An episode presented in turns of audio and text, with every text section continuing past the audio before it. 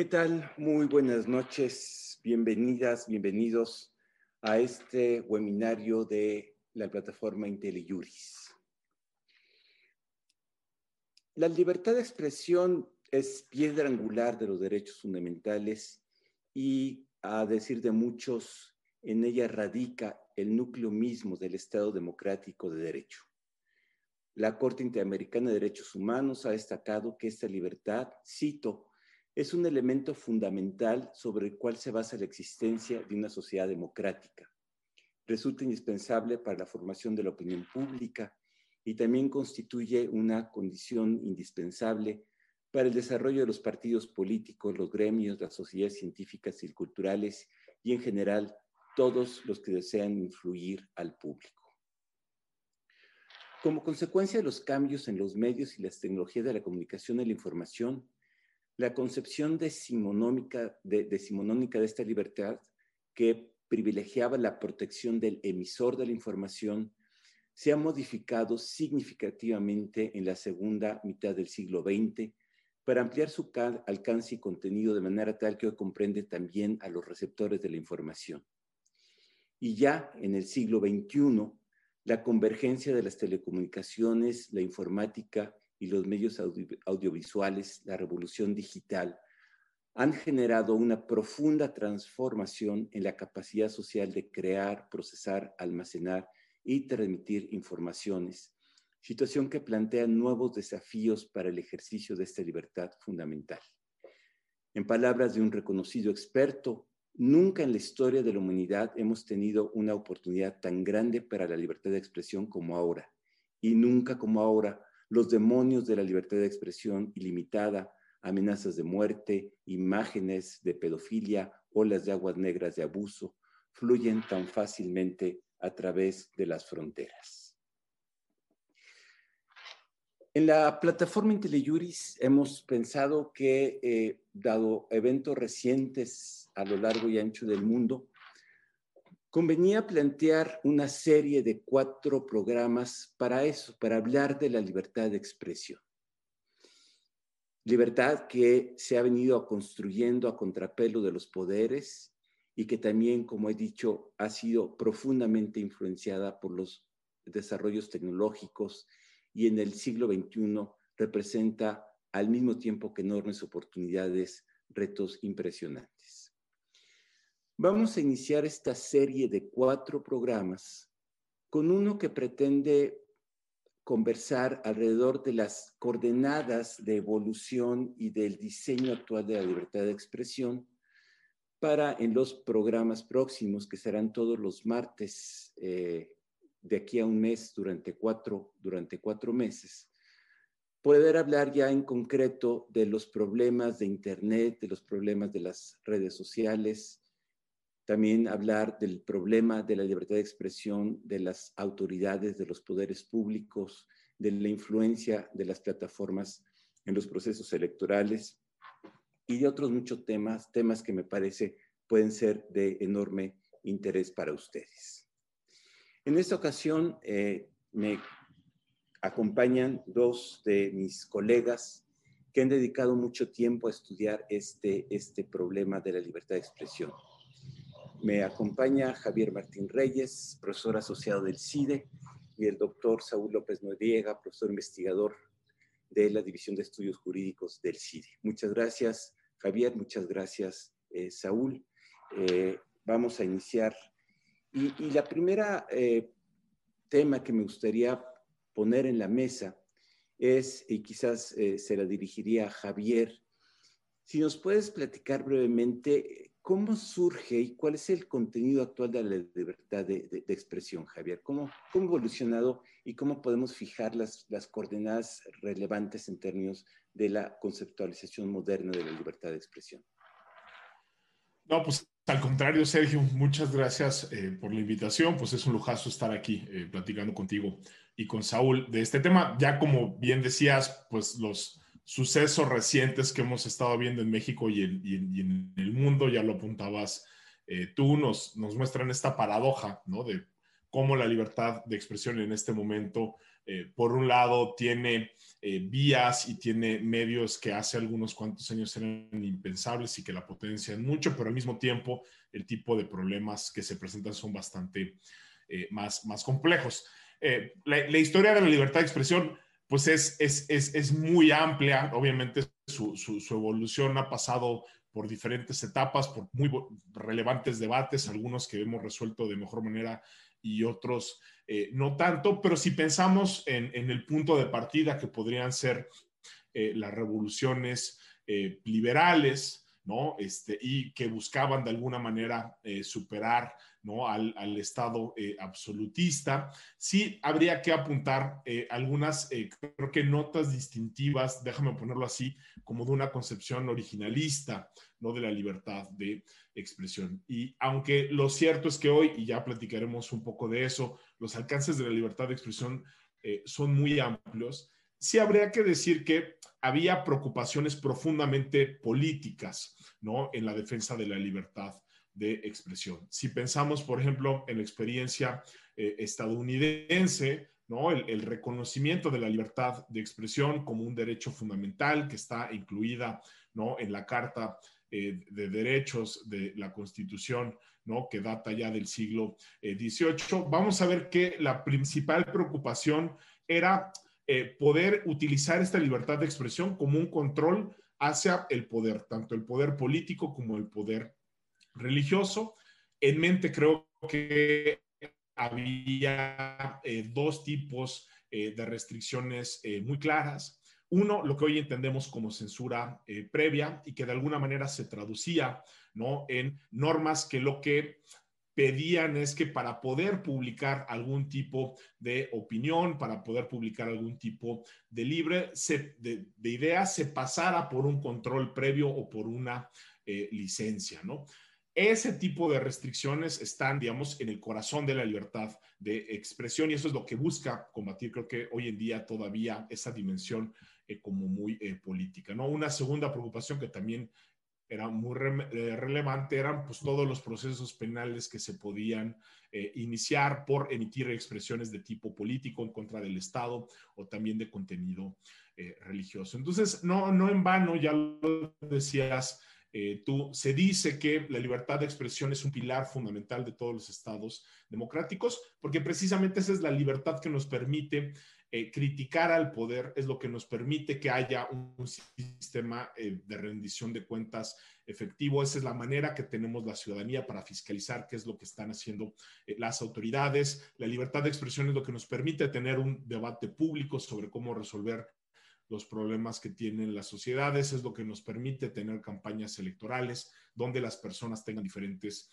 alternativas. Y en ese sentido, ¿no? Déjame ponerlo así, hay una dimensión eh, política o social de la libertad de expresión, que lo que permite de nueva cuenta es tener un debate informado, democrático, que por lo menos en el ideal, ¿no? y si acudimos a esta metáfora del mercado de las ideas, pues nos permite ir distinguiendo ¿no? la, la verdad de la falsedad y irnos acercando a mejores eh, decisiones. ¿no? Hay también una dimensión, déjame ponerlo así, pues estrictamente eh, personal de la libertad de expresión que no tiene que ver necesariamente eh, con el, ni con el debate público ni con el control del poder político, y es que la libertad de expresión también la entendemos como un mecanismo que tenemos para, para afianzar ¿no? nuestra autonomía, ¿no? Las expresiones artísticas, muchas de ellas no tienen necesariamente un contenido eh, político y son manifestaciones precisamente de la libertad de expresión. Hoy en día, ¿no? con eso eh, cerraría esta primera eh, intervención. Los alcances de la libertad de expresión van mucho más allá ¿no? de lo estrictamente político, de esta función de control hacia el poder político. Si vemos cómo están reconocidos ¿no? en los tratados internacionales, en la Constitución mexicana, pues lo que veremos es que hay de entrada una muy estrecha relación entre la libertad de pensamiento y, y de expresión. Si el reconocimiento se hace de manera eh, conjunta, ¿no? Lo que nos dicen los tratados internacionales, ¿no? Es que esta comprende la libertad de buscar, de recibir, de difundir información de cualquier tipo, de cualquier materia, sin consideración de, fronteras, y muy importante a través de cualquier medio, ya sea de forma oral, de forma escrita, de forma este, impresa o, de, o por cualquier otro procedimiento de su este, elección, ¿no? Tampoco es casualidad que en estos instrumentos internacionales tengamos reconocida esta prohibición en contra de la censura previa y también contra de restricciones eh, indirectas, como podría ser el control de papeles u otros medios, ¿no? Que impide que nos expresemos. Y yo te diría, y el tercer elemento que también creo que es, es muy importante en el reconocimiento contemporáneo de la libertad de expresión es que como cualquier otro derecho fundamental. Se reconoce que son derechos que admiten eh, límites que tienen que ser eh, limitados, no solo para respetar ¿no? la libertad de expresión de otras personas, sino también para proteger y, reconocer otros derechos eh, fundamentales. ¿no? Por lo general, ¿no? se admiten como límites a la libertad de expresión, ¿no? La, la, protección de la reputación de las personas, la protección de otro tipo de derechos eh, fundamentales y también, déjame ponerlo así, principios ¿no? este, eh, constitucionales o convencionales de relevancia pública, como podrían ser la seguridad nacional, el orden público, la salud o la moral pública. ¿no? Entonces, lo que tenemos en suma es un reconocimiento muy amplio del alcance de la libertad de expresión y al mismo tiempo un reconocimiento de que en ciertas circunstancias y a través de cierto tipo de procedimientos y de requisitos sí es posible ir poniéndole límites e ir modelando los alcances de este derecho fundamental.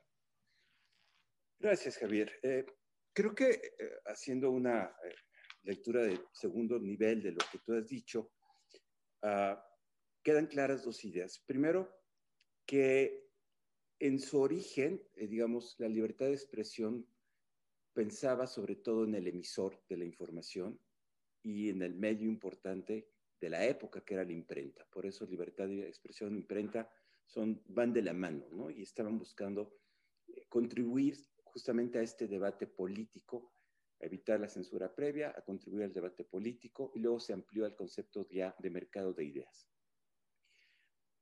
Pero lo dijiste rápido, pero creo que vale subrayado, subrayarlo, ya eh, la conceptualización, la formalización de la libertad de expresión en los instrumentos internacionales de derechos humanos eh, después de la Segunda Guerra, la Declaración Universal y luego los instrumentos regionales, la libertad ya no nada más es la libertad de difundir o de divulgar, sino también la de investigar y la de recibir informaciones y opiniones por cualquier medio.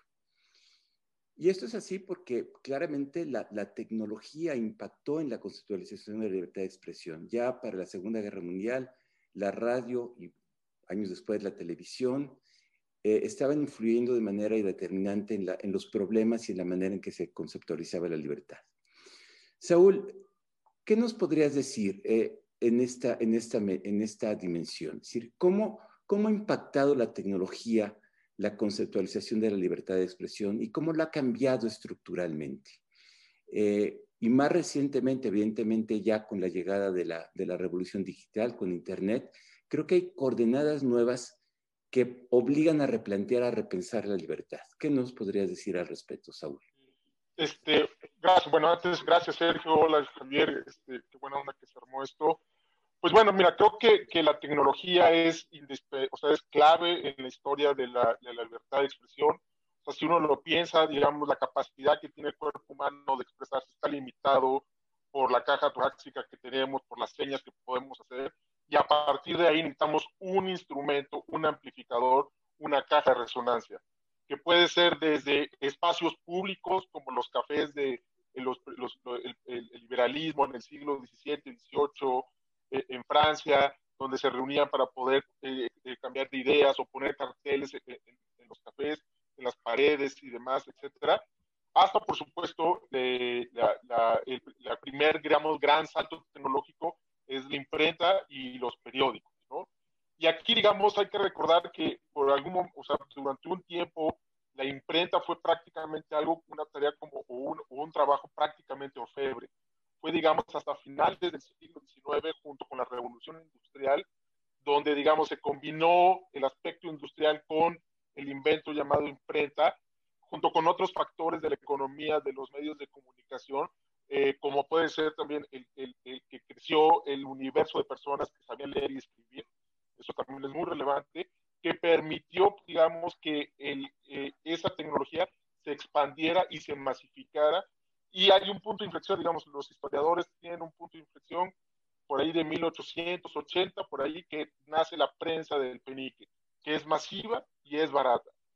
Y digamos que en ese momento surge un sistema de expresión muy similar a que nosotros conocemos, digamos, previo a Internet.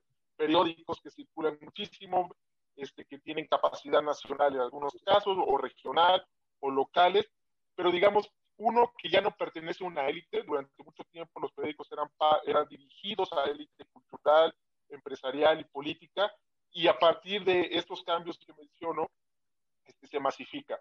Ahora, creo que algo importante es que a su vez, digamos, la expresión está condicionado justamente, como apuntaba Sergio, a, la tecnología. Las características tecnológicas definen los alcances expresivos que uno puede tener. Tan sencillo como invitar a un columnista a un periódico, dice, bueno, pues hay un límite de palabras, el tiraje es limitado, no podemos imprimir muchas este, palabras, son 600 palabras. Eso, desde ahí ya hay, digamos, una limitación o, o también oportunidades de creatividad. Entonces creo que, digamos, y de ahí que para el pensamiento liberal, también lo apuntó Javier, para el pensamiento liberal siempre ha sido muy importante, junto con la libertad de expresión, hace la libertad de imprenta. Porque esa es la protección, digamos, si, si, si los medios de comunicación son el amplificador, la libertad de imprenta es la garantía institucional a esos fierros, a esa imprenta, a esa máquina, a esa este, estación de radio y televisión que amplifica justamente eh, la expresión de, un grupo de, personas. ¿no? Luego viene justamente la, la, televisión y eso, la radio, perdón, y luego la televisión prácticamente, digamos, la radio todavía en la Segunda Guerra Mundial, la televisión concluyendo la, la Segunda Guerra Mundial, y cambia muchísimo porque, digamos, si bien antes ya eran medios masivos, ahora con la radio y la televisión y desarrollos tecnológicos como los satélites y demás, podemos por primera vez tener audiencias masivas mundiales y ver eventos, digamos, como el, el, el, alunizaje en, en, los 60 este, como eventos donde la humanidad o buena parte de ella o buena parte del mundo occidental estaba siguiendo un hecho o registrando una noticia, ¿no? Y digamos que ahí, hasta ahí había dos, dos elementos muy, muy relevantes. Uno, la tecnología es, sirve como amplificador de la expresión pero otra cosa que, que, creo que la tecnología impacta en la expresión es que disocia, digamos, durante mucho tiempo el, ser parte de lo que sucedía en, un, en, una sociedad implicaba estar en la plaza pública. Pensemos en la Revolución Francesa, cuando iban a, a someter a la guillotina a, parte de la realeza, tú para estar registrar ese hecho tenías que estar ahí, espacio y tiempo estar presente. Con los periódicos empieza una primera disociación donde tú puedes leer esto sin haber estado presente. Con la televisión esto se vuelve todavía más relevante y con Internet hay más cambios, pero yo subrayé dos para, para, para cerrar esta primera participación. Uno es que con los periódicos y radio y televisión había limitaciones para poder expresarse.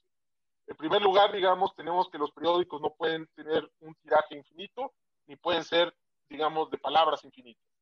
En el caso de la radio y televisión, la limitante más relevante es el espectro radioeléctrico, que si bien es cierto que con el salto de tecnología analógica digital se amplió la posibilidad de aprovecharlo, es limitado y, este, y por tanto este, no se puede, digamos, expresarse de manera, digamos, no infinita, pero casi infinita, lo cual sí permite Internet. Por primera vez tuvimos una avalancha y tenemos una avalancha de expresión este, prácticamente infinita lo cual cambia realmente el sustrato de la libertad de expresión con el cual se creó y la relación intrínseca con la democracia.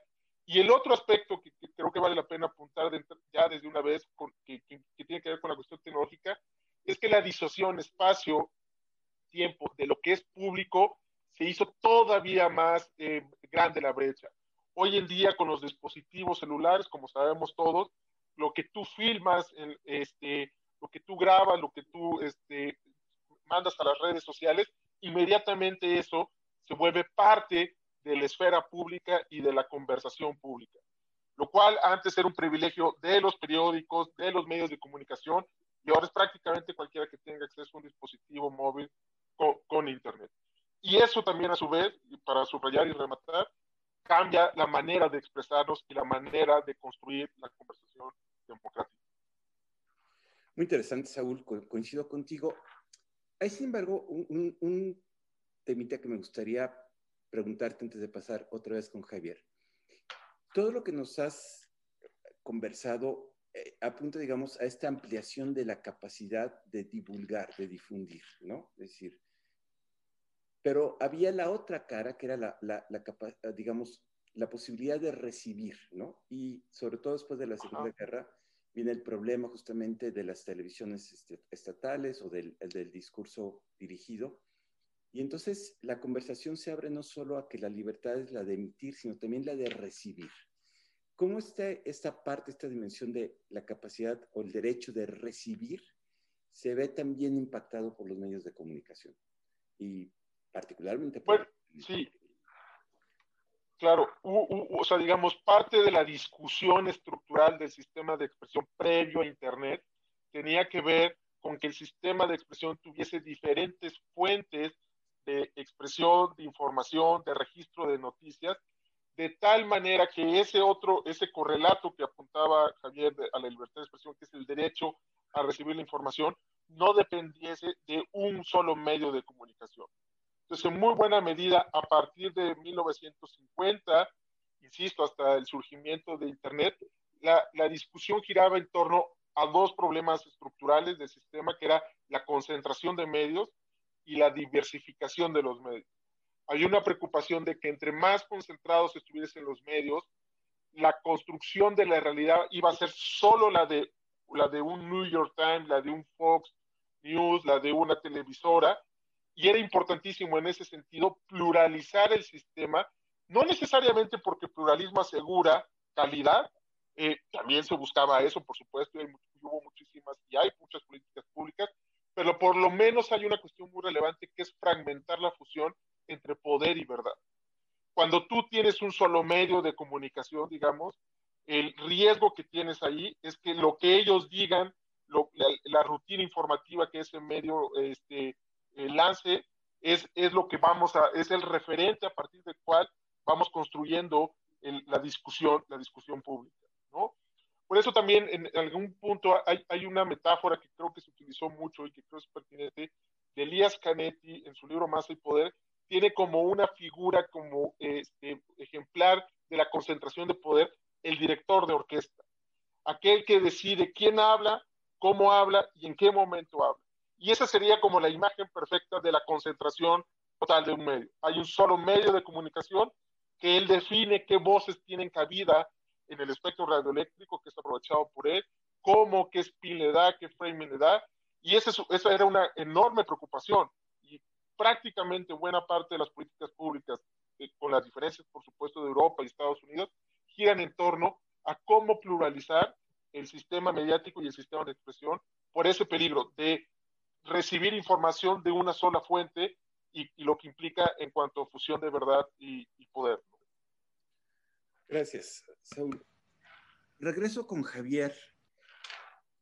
Eh, cuando hablamos de ese tema siempre digo que cuando hablamos de la parte positiva, decir, la definición de la libertad de expresión como la capacidad de expresar, difundir, divulgar informaciones, opiniones por cualquier medio, nadie nos peleamos, ahí estamos todos contentos. El problema empieza cuando empezamos a ver las limitaciones, ¿no? Porque eh, tú las enunciaste muy rápidamente, cada una de ellas tiene sus problemas, ¿no? Es decir, ¿dónde está la moral pública? ¿Dónde están los ataques a terceros? Eh, con el tiempo se ha venido configurando un conjunto de, digamos, discursos no protegidos o discursos en los que se admite generalmente que tienen o constituyen límites a la libertad de expresión.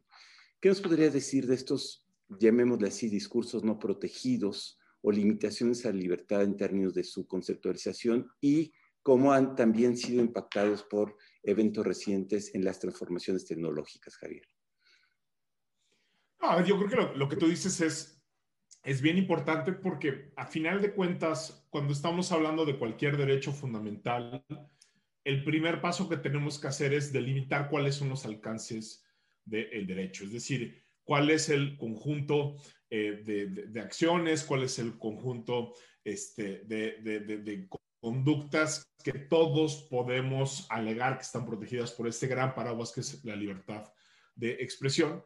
Y lo cierto es que, aunque esa definición que yo comentaba, que ahorita tú retomábamos, difundir cualquier tipo de información por cualquier medio nos podría dar la protección de, o la idea de que todo discurso en principio está protegido por la libertad de expresión. Lo cierto es que sí parece cada vez que en los tribunales constitucionales y regionales hay un consenso de que hay cierto tipo de discurso por los efectos eh, que genera que ni siquiera entran dentro de la protección de la libertad de expresión. ¿no? Y creo que ahí podríamos poner, por ejemplo, los discursos de odio, ¿no? Especialmente aquellos que tienen alguna fuente eh, racial, aquellos que van dirigidos en contra de minorías eh, religiosas o de minorías nacionales. Y cuando estamos frente a un discurso de odio, es claro que esa protección no cede y ni siquiera podemos alegar que está amparado, ¿no? Hay, por supuesto, también otro tipo ¿no? de, conductas y de discursos que en principio podríamos pensar que están eh, amparados, pero pues de nueva cuenta, cuando analizamos con más detalle, pues vamos a ver que hay un gran consenso, por ejemplo, que la pornografía infantil, ¿no? aunque algunos podrían alegar que tiene una dimensión eh, expresiva, pues claramente se trata de, discurso y de conductas que no están amparados por la este, libertad de expresión. Y luego a eso hay que sumar otro elenco, digamos, de temas eh, más eh, polémicos, ¿no? Muchos autores ¿no? y cortes defenderían que la incitación a las actividades ilegales, la apología al, al, terrorismo o a la guerra, por ejemplo, tampoco tendrían ese tipo de, cobertura. Y en otros temas, digamos así, eh, menos escandalosos, podríamos pensar también en la publicidad eh, engañosa, ¿no? Que aunque muchos podrían decir hay una libertad de expresión para que eh, las empresas y los anunciantes hagan publicidad que miente deliberadamente por un tema de protección a los consumidores, se, se, acota, ¿no? Entonces, ese sería como, déjame ponerlo así, el, el primer paso, ¿no? Que, que, tenemos para delimitar los alcances de la libertad de expresión. Y ahí la lógica es un poco como del recorte, ¿no? Es decir, cuáles son los tipos de discursos que sí tienen protección constitucional y cuáles son los diferentes tipos de, de, discursos que no lo tienen.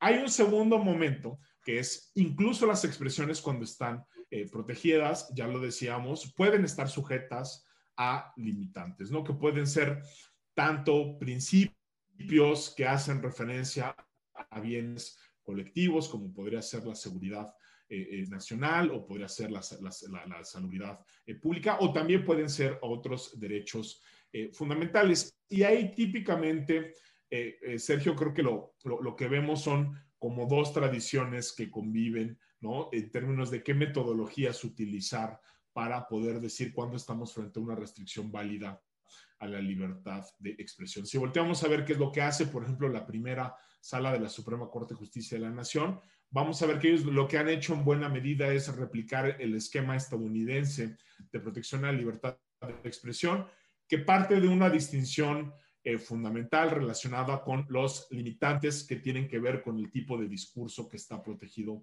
o no está protegido, ¿no? Y ahí hay dos tipos de limitaciones, ¿no? Hay limitaciones que pueden ser neutrales al contenido, ¿no? Por ejemplo, si pensamos en las limitaciones que pueda haber en los espacios públicos, ¿no? En, las, en, las aceras, en los parques, en cualquier foro eh, público que sea propiedad del el gobierno. Y ahí sabemos, ¿no? Por las características mismas de ese tipo de espacios que es razonable y racional, por ejemplo, establecer cierto tipo de horarios donde podemos ejercer la libertad de expresión, establecer un sistema, ¿no? Si queremos hacer un meeting eh, político en el Zócalo, pues sabemos que se puede hacer solo un meeting a determinada hora, no podemos tener eh, tres o cuatro diferentes. Y ese tipo de regulaciones relacionadas con el tiempo, con el lugar, eh, con la forma, siempre y cuando sean neutrales al contenido, suelen tener déjame ponerlo así, un estándar de revisión relativamente baja, que la Suprema Corte de Justicia nos ha dicho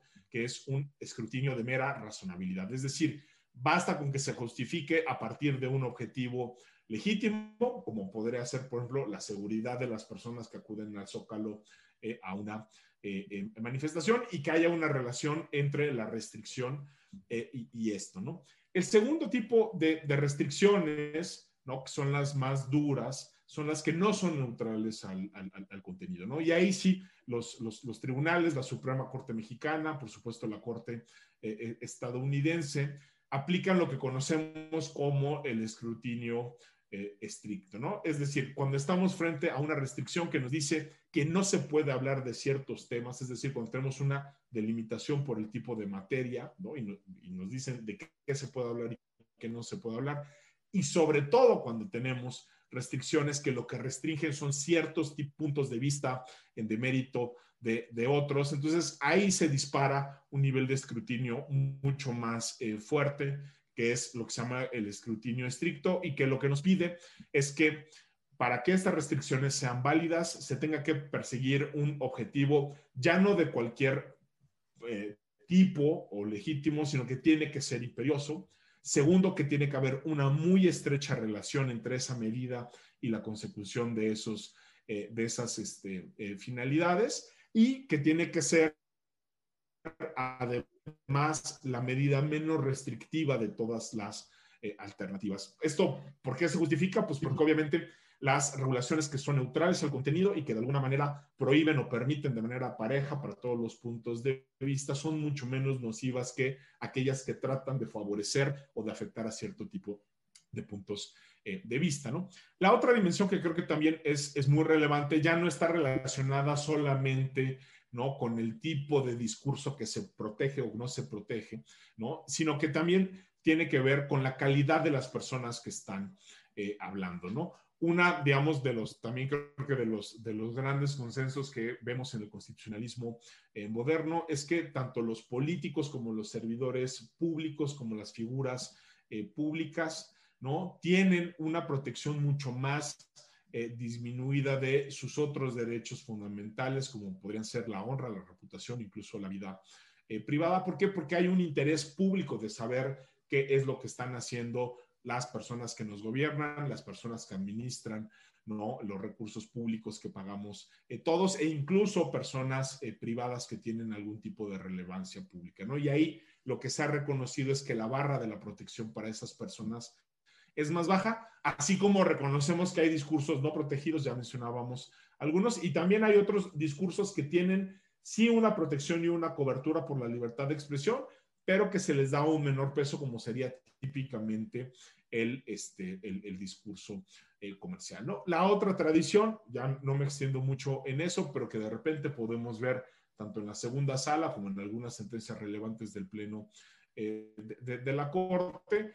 es una eh, tradición que no, digamos, no recoge estas metodologías que vienen de la jurisprudencia eh, estadounidense y que de alguna manera lo que hacen es aplicar un test de proporcionalidad que es mucho más eh, homogéneo y lo que ahí se va haciendo es si las medidas son idóneas, necesarias y proporcionales para alcanzar esas muchas otras eh, finalidades, ¿no? No se usan los niveles de escrutinio, ¿no? Dándole mayor peso a cierto tipo de discursos o siendo más estricto con cierto tipo de regulaciones, sino lo que se hace, digamos, dentro de ese mismo test es irle dando diferentes pesos a las afectaciones y los beneficios que se van eh, eh, generando, ¿no? Yo creo que ese sería de alguna manera, creo que el, el panorama general relacionado con, con los alcances de libertad de expresión y sus eh, y, sus, limitaciones. Hay un primer momento donde lo que determinamos es si el discurso está protegido o no está protegido y luego hay un segundo momento, ¿no? Al que solo llegamos cuando estamos frente a discursos protegidos, que es cuál es la metodología que utilizamos de nueva cuenta para poder hacer compatibles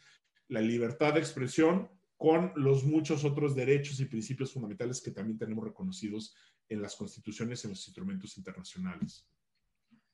Gracias, Javier. Eh, creo que pones un montón de temas en la, en la mesa.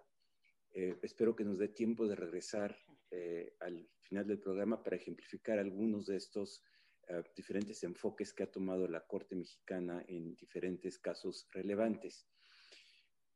Pero antes de entrar a ello, me parece que hay dos temas subyacentes en lo que tú planteabas al origen parece que la protección de la libertad de expresión se construye contra el poder, contra el poder político en concreto, y también religioso, eh, digamos, sobre todo en Europa, eh, donde eh, lo que se buscaba era liberar al pensamiento, digamos, del control político y religioso que, estaba en, en el siglo XVIII. Pero con el tiempo, y ya lo anotaba Saúl, el problema va más allá del Estado, porque empezamos a ver nuevos actores que intervienen, particularmente los medios de comunicación, empezando por el periódico masivo y luego radio y televisión, donde ya no es el Estado el que podría ser el, digamos, el, único actor que interviene o que puede intervenir o puede intervenir eh, afectando la libertad, sino que hay déjame decirlo así, otros poderes de carácter privado o otras condiciones estructurales en los medios que implican que el Estado ya no se limita a ser el, digamos, el, objeto central, sino que también el Estado tiene que tener una intervención en los mercados de ideas, en la regulación de los medios para garantizar la libertad. Saúl, ¿cómo ves este problema? En el fondo estamos hablando de modelos regulatorios, ¿no? Es decir, ¿Qué aproximación toma la regulación para regular la libertad de expresión desde el punto de vista de aquellos que pueden controlarla? Y creo que hay una pregunta fundamental y es quién puede y en qué momento puede intervenir para determinar que estamos en una de las hipótesis que marca eh, Javier Martín. ¿Tienen que ser solo los jueces o hay otras instancias previas que pueden intervenir? ¿Cómo ¿Cómo se ha configurado el, panorama regulatorio eh, eh, en, esta, materia, Saúl? Este, bueno, digamos, eh, parte de esta, digamos, sí es esta discusión respecto a los centros de poder, ya no, digamos, por supuesto, el Estado, que, siempre el pensamiento liberal lo vio como alguien que hay que tenerle desconfianza, pero a su vez empieza a preocupar que hay, como mencionaba Sergio, centros de poder en la sociedad civil o en el mercado, digamos en concreto hablando de nuestro tema de medios de comunicación que querían un tamaño tal que dificultaba, digamos, o que preocupaba la fusión entre poder y, verdad. Respecto a los modelos regulatorios, hay, hay varios, digamos, eh, Europa, por ejemplo, una vez que acaba la Segunda Guerra Mundial, es muy cuidadosa de darle, digamos, entrada a la televisión privada. Hay que recordar que en esa época había una enorme preocupación del impacto que iba a tener en nosotros, en nuestra condición, en nuestra manera de pensar.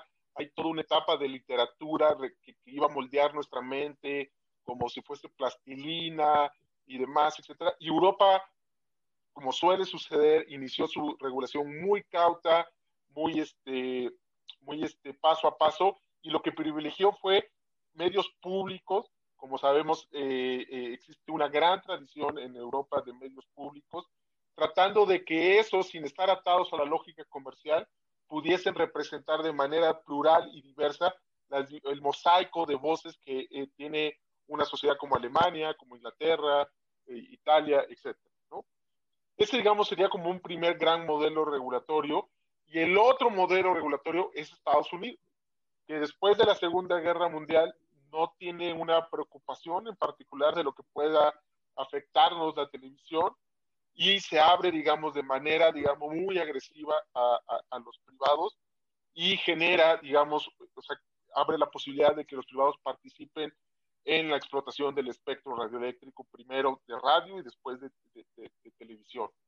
A partir de ahí, digamos, más o menos se mantienen en la distancia hasta que Europa inevitablemente abre a los privados y empieza a tener problemas muy similares a los de Estados Unidos con los de la concentración. Eso por un lado. Y por otro lado, empieza a haber una discusión. Durante mucho tiempo hubo la disyuntiva, ¿qué es lo correcto? ¿La propiedad estatal o la propiedad privada?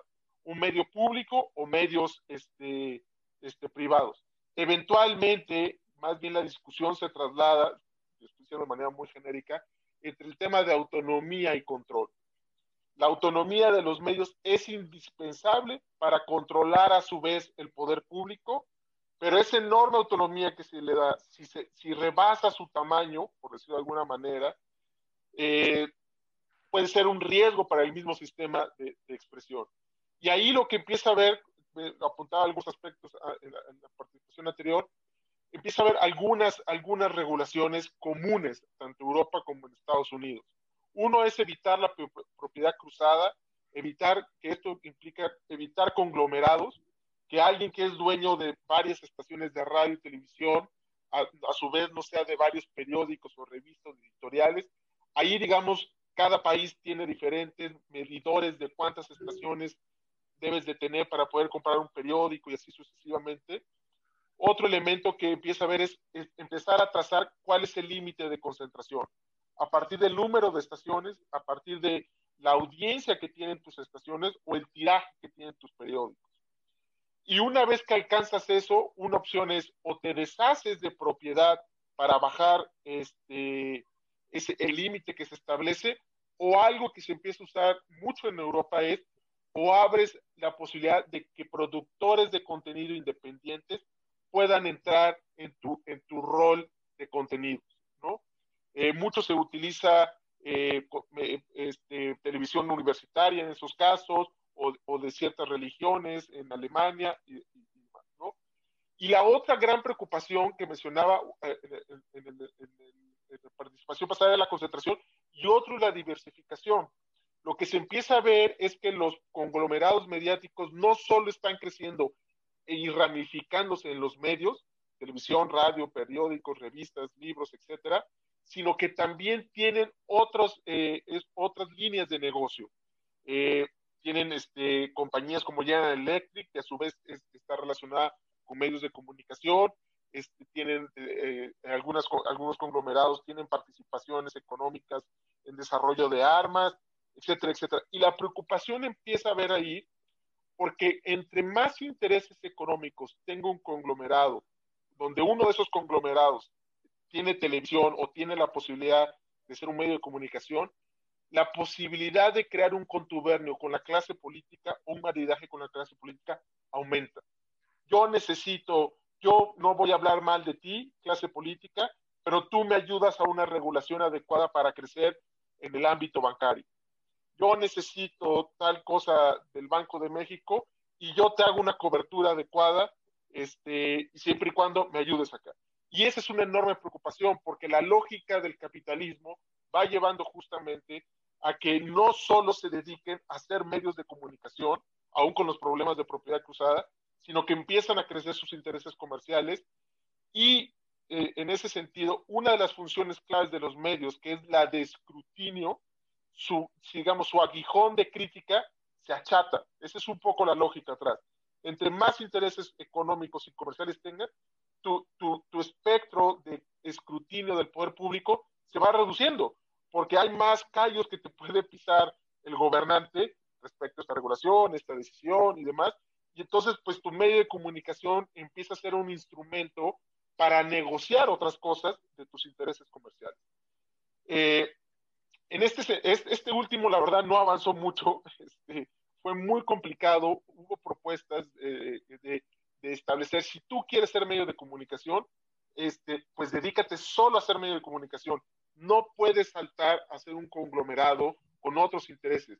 Como se imaginarán, el tema de la libertad comercial, el tema de la libertad empresarial, el tema de la propiedad privada en sí mismo, dificultó establecer raseros más o menos eficaces, funcionales, a esta expansión de, de los conglomerados. ¿no? Y para completar, Internet viene a poner una bomba en todo este modelo, eh, porque por lo menos sí técnicamente te multiplica eh, esa posibilidad de que cualquiera acceda a divulgar informaciones, a diferencia de los medios tradicionales que suponían espacios o recursos limitados en términos de tiempo, de espectro, de fuentes. Exacto. Básicamente lo que cambia, digo, insisto, cambian eh, varios aspectos. Eh, me imagino que en los siguientes programas habrá oportunidad de profundizar, pero una cuestión que cambia es, uno, la cantidad de expresión, que ya comentamos, y dos, que las plataformas de Internet no se dedican a crear ese, ese contenido. Ellos más bien eh, crean las condiciones, estándares comunitarios, este cierto tipo de, de, de marca, que, de, como puede ser Facebook, el tipo de comunidad que quiere crear, en el cual los usuarios, nosotros, son los que nos, subimos ese, esa expresión o ese contenido, ¿no? Y ahí empieza un problema porque una cosa muy, otro un tercer cambio muy relevante es que ante esa avalancha de expresión, el correlato del exceso de expresión es que hay una escasez de atención humana. La atención humana tiene una característica que es muy limitada y dos, que no se puede almacenar. Entonces, eso significa que la batalla de las plataformas es una batalla que inició desde los periódicos. En, mucho, en, muy buena medida, el modelo de negocio de los medios de comunicación es atrapar la atención de los lectores o de los televidentes o de los usuarios de redes a partir de cierto contenido y esa atención vendérsela a la industria de la publicidad. Eso funcionó más o menos bien con los periódicos, más o menos eh, bien en, los medios de comunicación como radio y televisión. El problema es que cuando hay un exceso de información, la escasez de atención se subraya o se vuelve mucho más patente. Y entonces la batalla por, o la espiral por atrapar la atención de, los de, nosotros, de los, los, usuarios de las plataformas de Internet, llega al grado, junto con, ciencia, con otros avances tecnológicos como el poder de cómputo, la ciencia de datos, este, machine learning y demás, llega al grado de que la clave en muy buena medida y lo que hace el valor de una plataforma es la moderación y editorialización de contenido. Lograr atrapar en un universo tan amplio de información y de contenido la atención de nosotros se logra personificando o individualizando el contenido que nos llega a partir de los datos personales que vamos arrojando en el uso diario de las plataformas de Internet, de las redes sociales. De esa manera, estas, estas van conociendo nuestras preferencias, gustos e inclusive emociones y van empacando ciertos contenidos que a su vez incentivan una mayor eh, interacción y, tiempo dedicado a la, a la red social. Y esto es muy relevante porque más allá de los defectos periodísticos que tenían los medios de, masa, los medios tradicionales, esto lo que puede suceder y ha sucedido en ciertos episodios este, recientes, 2016, en la elección de Estados Unidos, ahora con el fenómeno de Quano en Estados Unidos y Brexit en el 2016 en Inglaterra, es que se fragmentan los elementos de referencia que nos puede unir en una conversación democrática lo que yo estoy viendo de realidad es muy diferente a lo que va a ver Javier y a lo que vas a ver tú, Sergio, porque simplemente nuestros intereses son muy distintos. Y al momento de conversar entre nosotros, nuestra construcción de realidad es enteramente distinta. Pensemos, por ejemplo, cuando antes en nuestro país, eh, no que esto no tuviera serios problemas y serios defectos, pero nuestra referencia de los hechos informativos era el noticiero de Jacobo. ¿ok? Sabludowski. Esa era nuestra referencia. Con todos los defectos, había un punto en común para criticar, para enojarnos o para informarnos. Hoy en día ese punto en común se ha fragmentado, eh, no a tal grado de, tantos usuarios de redes sociales haya, pero sí se ha fragmentado como nunca en la historia de, la humanidad. Y eso implica un enorme reto porque hay una pregunta clave. ¿Qué información es relevante para la conversación democrática y cómo se la hacemos llegar a los ciudadanos. Y lo que esa pregunta la, se contestaba de una manera con los periódicos, con los libros tradicionales, con los medios de comunicación, y esa misma pregunta ahora la contestan de una manera radicalmente distinta las plataformas de Internet.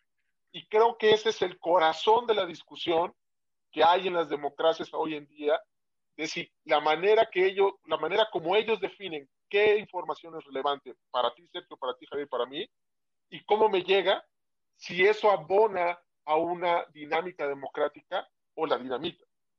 Eh, creo que por ahí va más o menos, digo, se puede hacer más complejo esto, pero creo que ese es el, corazón de, la discusión. Gracias, Saúl. Eh, varios amigos de, quienes nos están escuchando y viendo ahora nos preguntan sobre eh, cuestiones muy relevantes, limitaciones al tipo de lenguaje, eh, libertad de expresión de servidores públicos, regulación de plataformas. Eh, a todos les digo que todos estos temas los vamos a ir tratando en el curso de los siguientes programas. Los invitamos al siguiente programa dentro de un mes, donde abordaremos más específicamente el problema de plataformas. Después tendremos alguna discusión sobre libertad eh, discurso político, eh, libertad de expresión de los servidores públicos, uso de medios en campañas políticas. Todos estos temas los vamos a ir tratando. Como ven, el tema es muy complejo y no nos daría tiempo hoy de agotar. Hoy estamos apenas abriendo la conversación. Y, y, en esa lógica, Javier, ahora sí que Saúl puso el problema, pero no puso la discusión del regulador, o sea, quién interviene y cuándo. Eh, resulta obvio decir que en la Constitución tradicional, al final del día están los tribunales y al final del día están los tribunales constitucionales.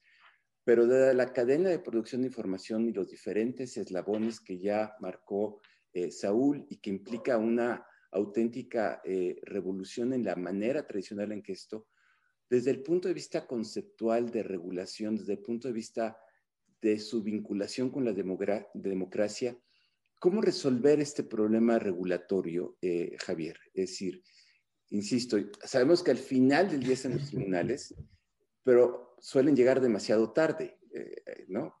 Cuando a veces tienen los problemas. Y, por ejemplo, el, caso de, de Trump recientemente y su discurso de incitación a la violencia, que implicó la intervención no quiero entrar al problema específico, se lo vamos a ver dentro de, un mes, pero conceptualmente, ¿cómo, cómo resolver, cómo plantear estas, estas coordenadas para resolver el problema regulatorio, Javier?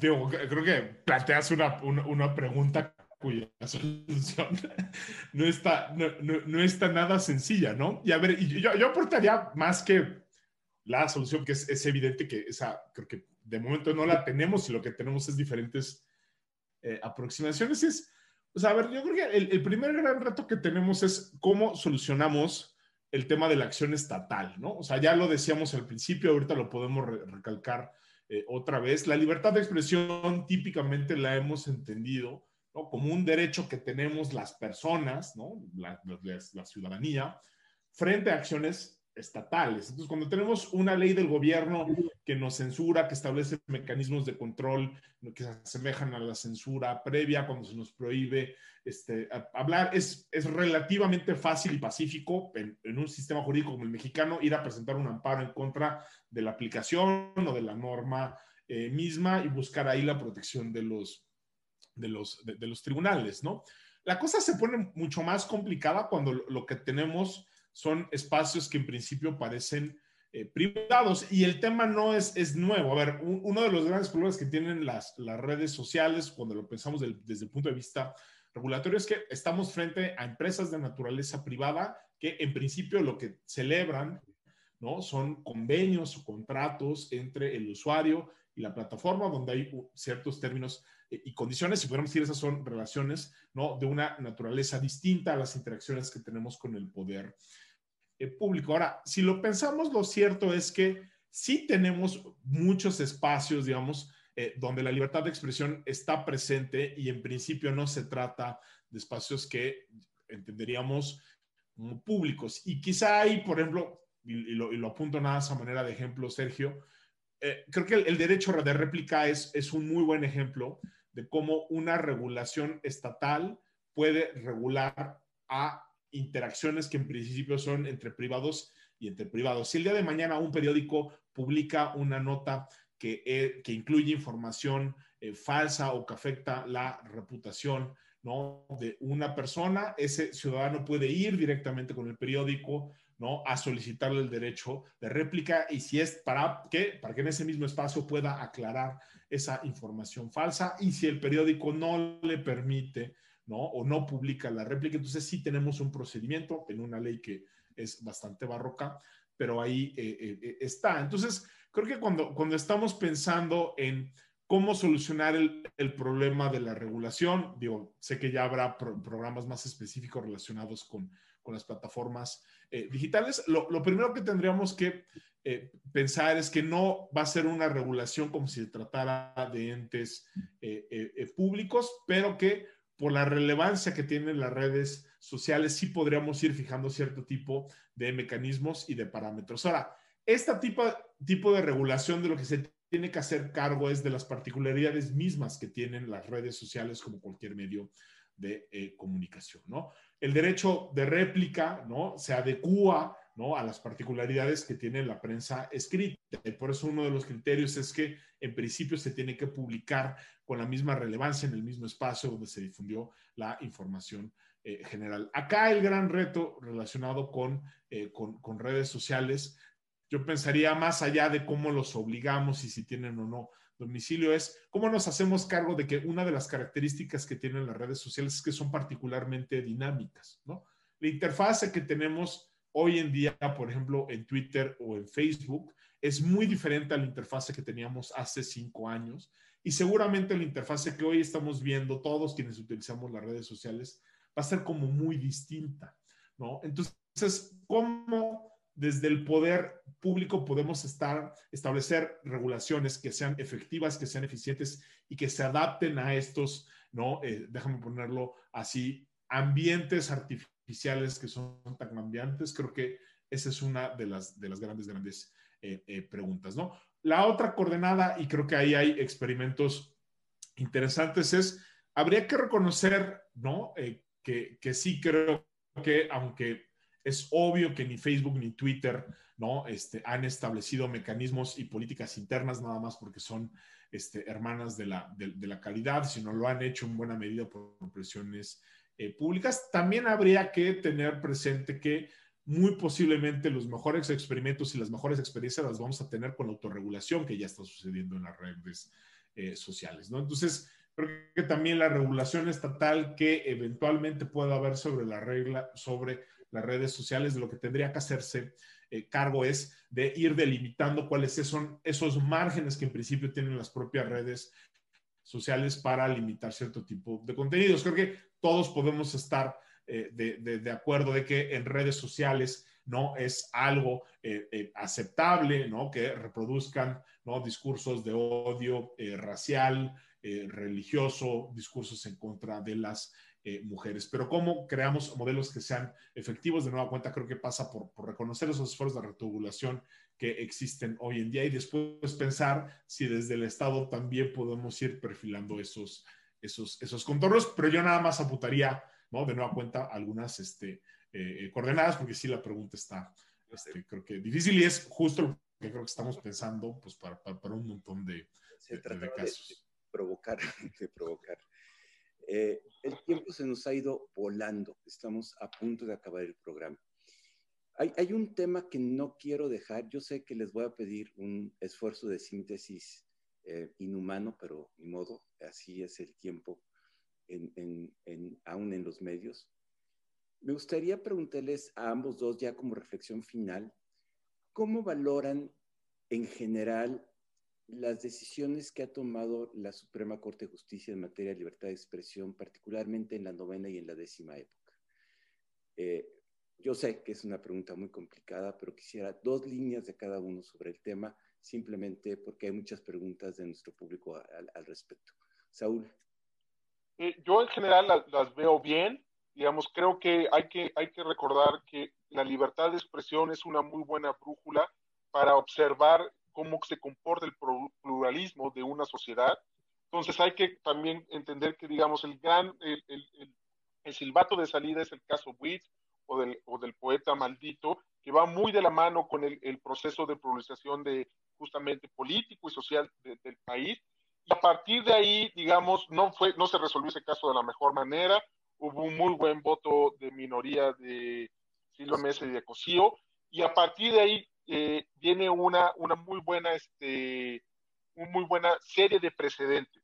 Creo que en parte, digamos, esto no significa que yo no tenga dudas de algunos, en el caso de Letras Libres, en el caso de los periódicos de Puebla eh, y demás, pero creo que, digamos, también este, refleja, yo vería como empaquetaría rápidamente en tres tipos de casos. Reglas neutrales, como las que les llamaba este, Javier de hoy, este puedo, este permiso, este permiso puede ser censura previo o no.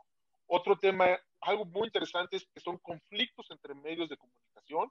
Eso no es tan usual que haya tantos casos de, tan pronto, en, en, poco tiempo, en precedentes de una Corte Constitucional. Y la tercera es que hay muchos casos sobre figuras y, actores públicos, funcionarios públicos o esposas de presidentes, esposas de expresidentes y demás. En general me parece bien. Creo que también han sido casos relativamente sencillos, eh, no por quitarle mérito a los ministros de la Corte, porque el caso del Amparo Buitz era muy sencillo y lo resolvieron mal en la integración en su momento de la primera sala, pero creo que todavía no han llegado casos realmente complicados de los que ponen en el límite la discusión del pluralismo. Pero en general me parece que es una de las líneas de precedentes eh, eh, mejor logradas de, la Suprema Corte. Gracias, Javier. ¿Tú qué dirías? No, a ver, yo, yo me sumaría, incluso, a ver, yo lo, que pensaría es que a partir de la novena época lo que tenemos genuinamente es una explosión, ¿no? De, de criterios y de sentencias relacionados con libertad de expresión. Si ahorita ustedes se meten al use y ponen libertad de expresión y registran y restringen la búsqueda a la octava época o antes, vamos a encontrar eh, menos de 20, 25 eh, precedentes, ¿no? O sea, digamos, la libertad de expresión, y creo que eso evidentemente se explica por el contexto no democrático eh, que, vivíamos, era no solo un tema que llegaba poco a la Suprema Corte de Justicia de la Nación, sino que además teníamos criterios que eran particularmente restrictivos. Ya mencionaba en el caso ¿no? del, del poeta maldito, que, que, se, que se resolvió creo que bastante mal. Pero si hoy volteamos a ver cuáles son los precedentes que se han generado este, tanto en la Suprema Corte, en las dos salas, como en los colegiados, ¿no? A partir de novena y de décima. Vamos a encontrar todos estos temas de los que estamos hablando ya reflejados, déjenme ponerlo así, como con los criterios muy aceptados, ¿no? O donde hay mucho consenso en el constitucionalismo. Tenemos discusiones sobre discursos protegidos eh, y no protegidos, y creo que ha habido casos interesantes, ¿no? Uno reciente, por ejemplo, relacionado con una persona que tenía un tatuaje eh, eh, nazi, ¿no? Con una suástica y que eventualmente fue despedido. Y ahí claramente lo que vemos a reflexión de la Corte son los debates contemporáneos de cuáles son los límites a la protección del discurso, el tema de la, de la discriminación, ¿no? Creo que todo el tema, por ejemplo, de malicia efectiva, que son estándares, ¿no? Que se han reconocido en otras cortes y también en el sistema interamericano, ya los tenemos. La primera sala creo que ha sido particularmente buena desarrollando ¿no? las distinciones basadas en, en, contenido y el tipo de escrutinio. Incluso la segunda sala, que creo que ha sido una sala más eh, conservadora, tiene algunos precedentes también relacionados incluso con, con, con, Internet,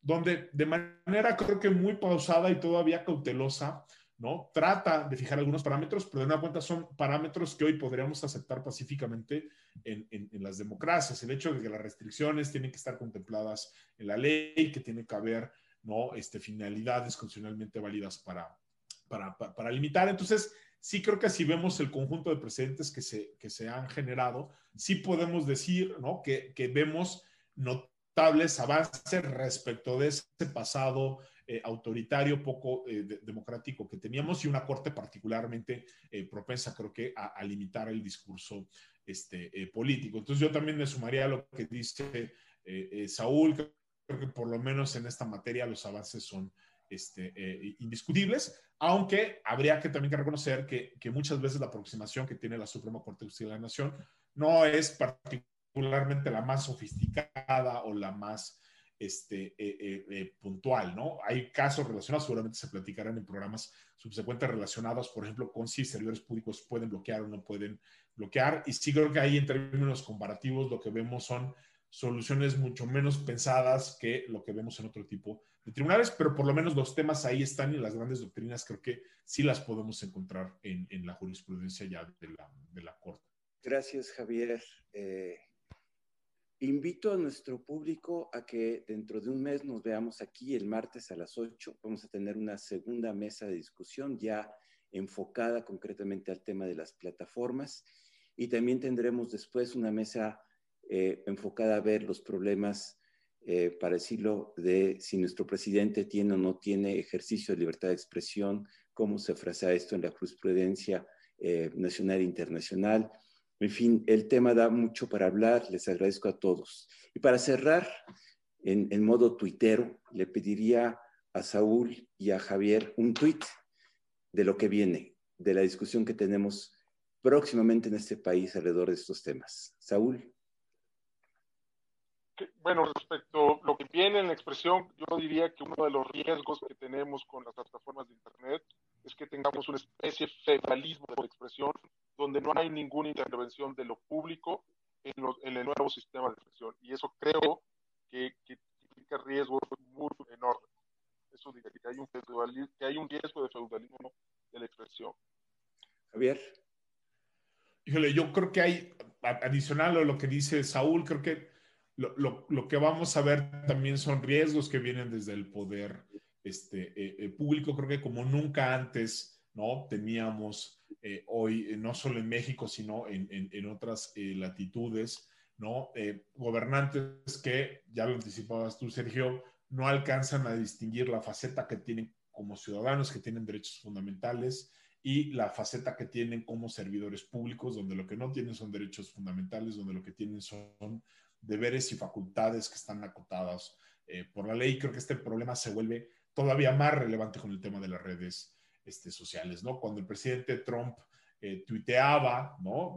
Todo este tema, ¿no? De, las noticias falsas relacionadas con el fraude electoral, con el asalto al Capitolio, creo que nos quedaba una duda indiscutible que era en qué carácter estaba hablando. Estaba hablando el presidente Trump, estaba hablando el candidato Trump, estaba hablando el ciudadano eh, Trump. Entonces, esta confusión entre lo público y lo, y lo privado y las implicaciones que tiene para las eh, deberes de información que tienen los servidores públicos y, los derechos, creo que va a ser uno de los grandes temas de, discusión en, en, los años que, que vienen. Gracias, Javier. Despido el programa, muchas gracias. Simplemente anoto una de las grandes discusiones que tendremos en el próximo programa es si las plataformas son espacios públicos o espacios privados. Vamos calentando el ambiente, la discusión. Los esperamos dentro de un mes, amigas, amigos. Muchas gracias. Saúl, muchas gracias. Javier, muchas gracias. Nos vemos en un mes en Hablando de Gracias, gracias, gracias. Un gustazo. Gracias. gracias.